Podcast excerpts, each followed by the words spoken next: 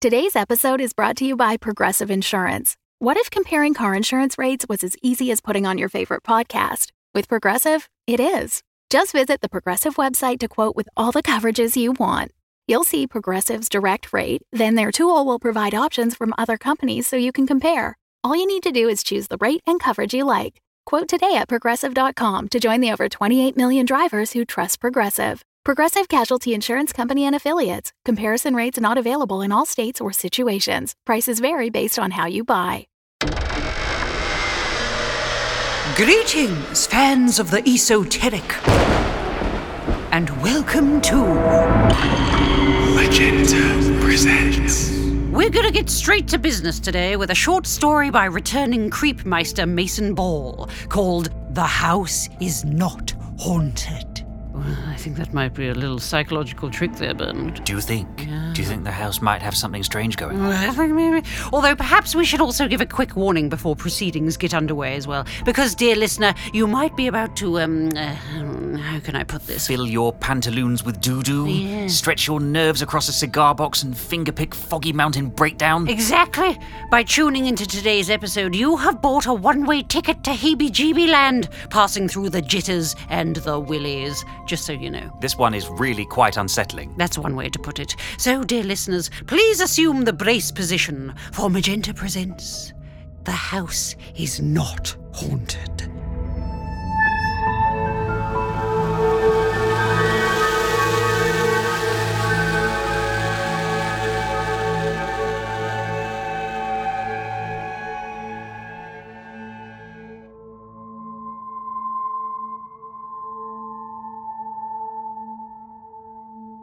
We've all heard those stories. They say the house is haunted. Those words, enjoyed as they're enunciated, even as they're doubted, reveling in that frisson, that campfire fright of childhood. A memory resurrected to toy with, that cold sensation that still clenches stomachs and steals breath in that moment just before the light comes on and the world is revealed once again as prosaic and without phantom. They said the house was haunted, that things had been seen at night, in the attic room, on the stairs. Objects moved, voices, footsteps. The house changed hands too often, they said, that no one ever stayed there for very long, were chased away, fled in fear. But of course, this wasn't true. There are no such things as ghosts. The truth was, in fact, so much worse. The house in question was well known to many of us, the inevitable stories of hauntings, old news and oft repeated. This threadbare societal trope as tired as it was strangely magnetic. Since we were children, the for sale signs had sprung up at regular and suspiciously frequent intervals. There was the story of the face at the attic window, the unexplained fire in the basement, sounds. We all somehow knew more than we should about any private residence.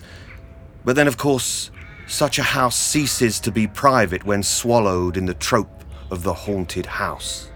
It's all of ours, then common knowledge, however spurious that knowledge may be. It's true that the price had come down remarkably for such a large property, and this, together with the fantastical rumours, was, I think, what first drew my husband to the prospect of buying it. My husband William was a writer, one whose name you may even have heard were I to tell it here. And while he sold the idea to me as the perfect home for our proposed family, it was, I now believe, the prospect of ghosts and of his writing about those ghosts that drew us to the house that wasn't haunted. Two novels into a promising career, William's well had dried, and while reaching out for inspiration, he'd found the publishing industry oddly, if temporarily, enamored with the macabre. Young girls inhabited by demons, aristocratic debauchery and devil worship in grand houses, sacrificial virgins, spectral apparitions hurling objects at screaming teens. We'd met at university, and though all I truly did while there, apart from falling in love, was drink myself toward a 2 2 in English Lit, I had joined societies and dabbled in the parapsychological. I remember he was calm and level headed in a way that seemed queerly adult on so young a man. He had a surety about him that was immediately attractive. He was driven and focused in a way that never spilled over into arrogance, and to have such a young man so sure of me could not help but be flattering. We married months after graduation, and while I floundered in job after job, William quickly became a published success. Years later, when the ideas ran dry, Williams said that perhaps a move was what he needed, that perhaps we should relocate, maybe my hometown. Wouldn't I rather be closer to my mother? Hadn't I said I'd like the chance to work on my own writing? And hadn't I been saying how little I enjoyed my job at the assurance company? All true, though I think now that he had already found the house, had already made the decision. People always say, I'd like to believe, don't they? but they don't mean it. Not really. Because what comfort can there be in a belief in ghosts? That we remain after all the fretting, the goodbyes, and the final agonies, we remain, we wander, anemic shadows treading dimly lit hallways, we wander and jealously frighten those still with the privilege and warmth of life? I agreed to the move. Why wouldn't I? Maybe I would write. Maybe we would start a family. Such ideas seem so strange and idiotic now, inane somehow under the weight of what took place there. Quite the opposite of creation of any kind. Little Dering was, excuse me, is a large detached property on an ordinary main road in an ordinary Essex town something of a sore thumb with regards to its size. It stands on the corner of Farfield Road, its extensive frontage mostly obscured by tired looking willow trees. I had walked past it every day on my way home from school. Every day. Perhaps it was on just such a journey that I first heard the rumours. But no, my mother had heard them too, I now recall. This wasn't some children's invention to scare his or her classmates. Everyone seemed to have heard it. The house was too large for the two of us, and we and our possessions swam in it. Whole rooms bare and empty, yawning. Boxes huddled in the hallway, as if perhaps they too had heard the rumours. During the first week after William and I moved in, nothing out of the ordinary happened. In fact, the house was nothing like I had imagined it would be. It was bright, airy, that dead echo of empty houses pleasantly lacking. Though certainly ungainly, it felt like a home. But perhaps that itself was a warning of sorts. Empty houses have that dead echo precisely because they are empty. But of course, this one was not. The Friday after we moved in, we held a party. Friends down from London, a few people from Williams' publisher. Ten of us all told. Let me think. Michael and Stephen, David and Julia came down. There was Yvonne, who I'd known since I was a boy, her boyfriend Douglas, my mother Pamela, and a friend of hers, Audrey. Everything was to be beautifully old fashioned, mock aristocratic even a playfulness to the menu, the place settings. The house was to play the part of our estate, we, the lords of the manor, rather than an out of work glorified secretary and a writer bereft of inspiration. It was even suggested that people might like to dress for dinner, though few did, perhaps feeling in their very British way this stipulation a little too close to fancy dress. It cannot be denied that beneath the jollity and the warmth, there was a nervousness, that campfire fright I mentioned. Perhaps something more. People began to tell ghost stories, though none, I remember noting, were first hand. Only ever I heard that once, or a girl I work with told me her mother saw. Still, it shifted the air somehow, changed it in a way in which I can only describe as tinting it invisibly toward the darker. Nervous laughter and palpitations, a toying with the idea of fear, the savouring of it. You know, you've been in these situations. We all have.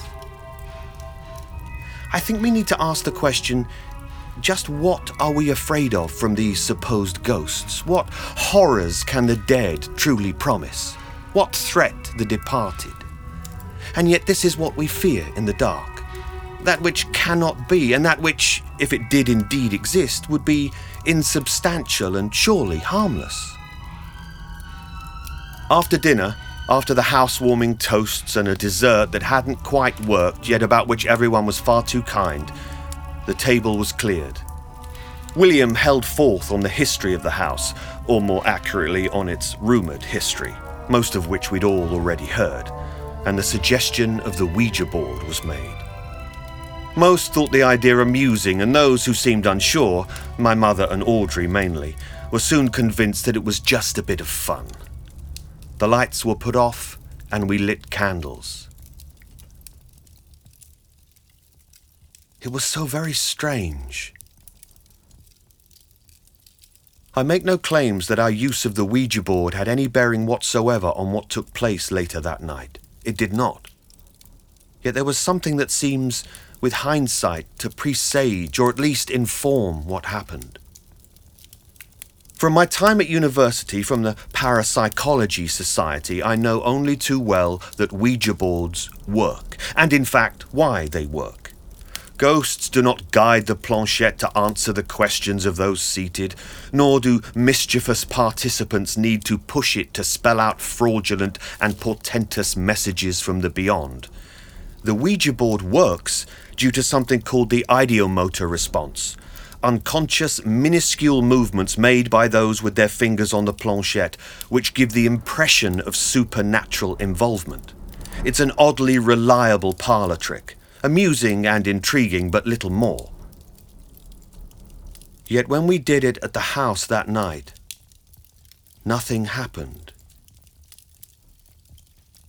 Despite all our fingertips resting as they should, despite the customary questions being asked, the planchette did not move an iota. I had never known this to happen. It was almost as if the unasked question, Is the house haunted? was being met with a firm and emphatic no. Yet from whom or what can this answer have come? Eyes were rolled and jokes made. Smiles hid a queer disappointment at having been robbed of some kind of counterfeit thrill. We moved out to the hall, where brandy and liqueurs had been laid out, all very grandiose, as I said. Yvonne began to tease William about his having bought a dud haunted house, which he took in good humour. David joked that perhaps the planchette had been glued to the board and that perhaps some kind of chicanery or diversion was in play to hide the real phantoms. We'll be stood here and suddenly Poltergeist will start rearranging the furniture or throwing plates at us or some such. William denied any such thing and went back through to the dining room, laughing at the idea, his intent to prove the Ouija board genuine and David wrong. He stopped at the table, looked about in amused confusion, all right, very funny. Who hid the planchette? And just then a thing ran at him. In the flicker and lambency of the candlelight, a great thing ran at him, took hold of him in its great hands, and began to bite at him. The thing that ran at him was a child, a little boy. My guess would be around three or four, quite naked but it was immense. At least 12 feet tall, hunched over against the ceiling as it ran. Its hands were huge, open and grasping, fingers too long. Its enormous head lolled, barrel like and heavy on its neck. Its eyes were deep set and lidless, staring a mad, empty fury. A hunger. Its mouth was a terrible and ill proportioned grin. A wide and dreadful rictus with far too many teeth in it. It took a hold on him and pulled him apart, even as it bit at him. Pulled him apart as a starving man might a lobster. Cracked him in two and began to eat him, even as he cried out, even as his arms pushed uselessly at it, even as the life faded and vanished from him, seemingly doing so before he'd even stopped his awful screaming. I held my breath throughout. I couldn't move. There were gasps from those of us who watched it, and I think at one point my mother said, William, almost accusingly, as if he were doing something foolish or embarrassing. We all simply watched him die, watched it pull him to pieces. It was only when the second thing lurched into view and turned to face us that the spell was broken. Most fled, some upstairs, some into the kitchen. There was a lot of screaming, some prayers, the slamming of doors. The second thing was an old woman, or an approximation of an old woman. Also impossibly large, its shoulders left a greasy mark across the doorframe as it ducked through. I say approximation because something had gone wrong in its construction. Its neck jointed oddly as if broken, its head ballooning and misshapen. While one tenderness, horribly attenuated arm reached out for us, where the other one should have been was merely a knotted aperture disappearing within. The missing arm itself protruding from the thing's enormous mouth, filling it like some awful tongue, where it hung, made lame by its malapropos protrusion from the body, fingers flinching strangely. The old woman thing choked and gagged as it came. Still, I stood. My mother was tugging at my hand when she was torn away and into another room. I am thankful that I have no memory of the sound she made as she died. These were no ghosts. There are no such things as ghosts. These things had form, had flesh, appetites. Framed in the dining room doorway, a third thing stretched and changed as I watched it. Its body oily and unfinished. Limbs and pseudo limbs came and went, pushing out and retreating, as if it had not yet chosen its disguise. There came the dulled and damp sound of splintering bones from within it. More things crawled and ran from the darkness of the dining room like escapee inmates from some terrible menagerie. The house was thick with screaming, with cries, with muffled words, and I recall the realization striking me that this was likely not the first time that little Derry had witnessed this performance, or one like it. Nor would it be the last.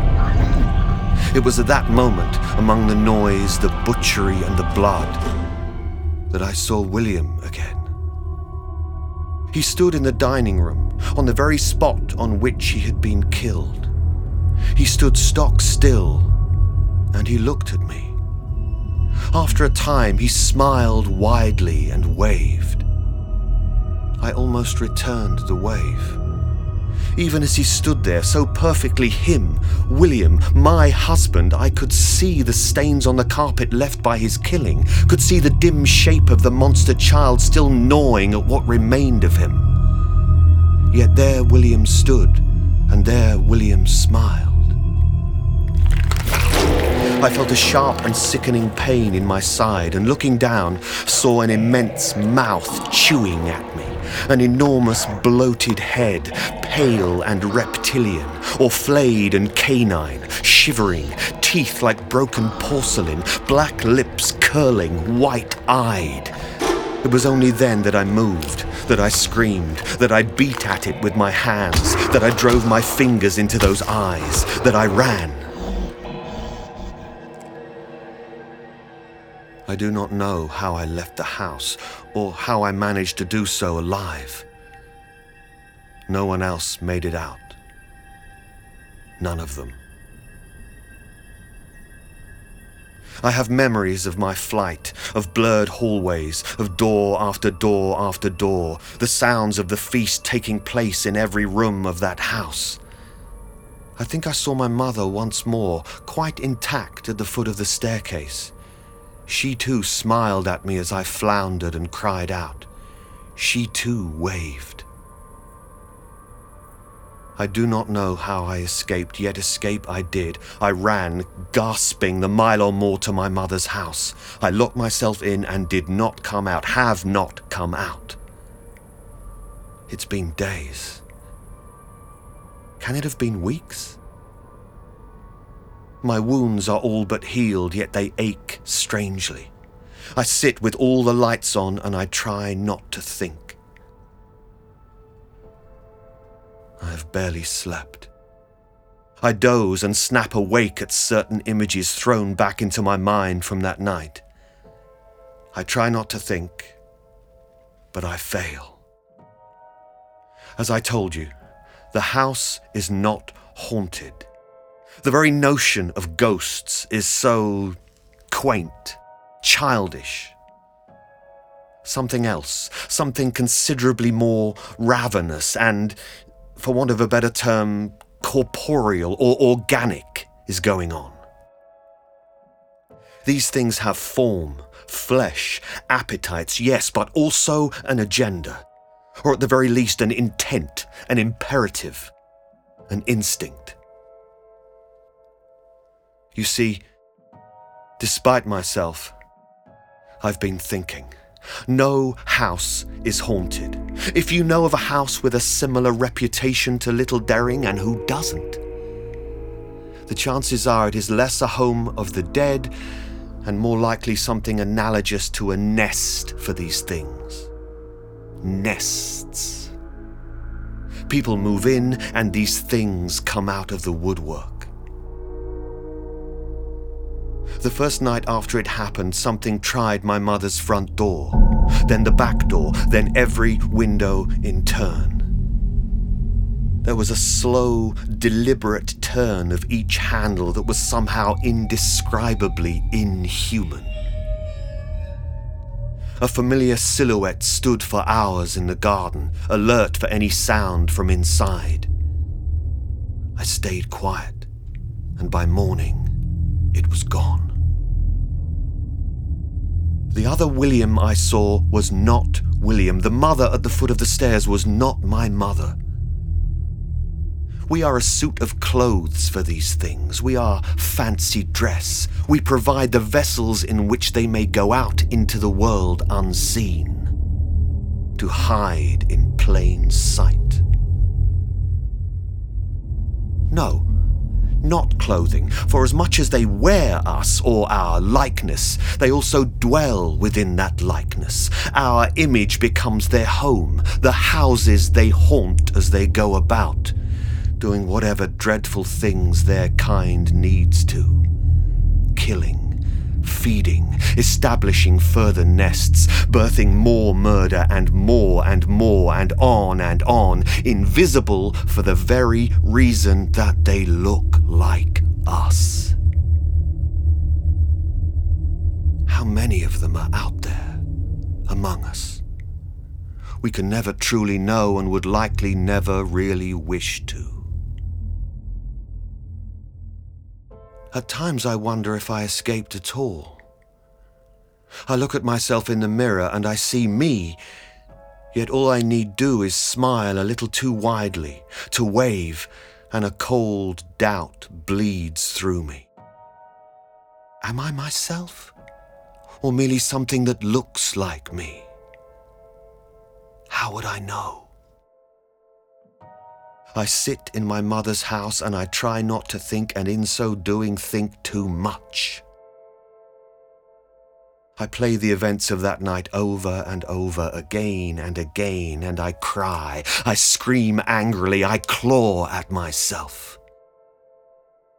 Yet I cannot deny that just as the wound in my side aches strangely, so too the pull of little Derring aches within me a craving to return, something inside, some barbed wish threaded through me, pulling and pulling and pulling.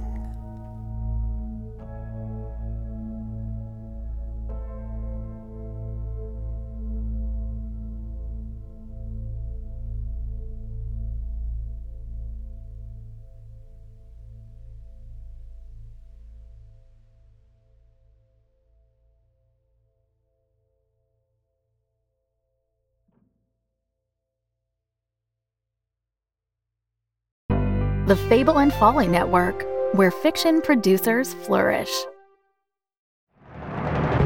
Dumb Dumbs and Dice would like to welcome you into the Mythos Mysteries, a live play Pulp Cthulhu podcast where improvisers and comedians venture into dangers beyond their wildest imagining. Our story begins with two erstwhile companions on a long and winding road. They think they are fleeing danger, but greater horror awaits them when they arrive. For they are not just running away from mortal danger, but towards the Mythos Mysteries. Whoever you are, we're not scared of you. You hear a voice from inside that says, Please help. I'm inside the dresser. Help. Now I need you to listen to my very explicit instructions here, Adrian. Okay. Please ready your punching fists. Yeah, it's, they're always ready. Now I'm gonna I'm gonna open the door Okay. and we're gonna look inside the dresser. What if we don't? Could we not? I need you to be brave for me. Okay. You were always very brave. I, okay, okay. So we're gonna open the door and you're gonna look in the dresser and Yes. then what? And then, if I tell you to, Yeah, we're gonna punch it. the dresser. you said I had to be very. You said explicit. If there is someone in the dresser, I'm punching. we're gonna punch him. What if it's a ghost? Well, then we're gonna have ourselves a fun time, So, like a party? like a birthday party. okay, so we'll do some dancing and there will be a cake. Hopefully the ghost brought it. Yes. Okay, I can do this. Okay. I'm gonna open the door now. Okay.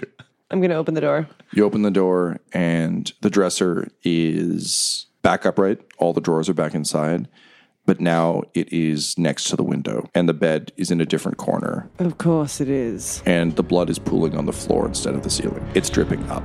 The Mythos Mysteries. Episodes are available now.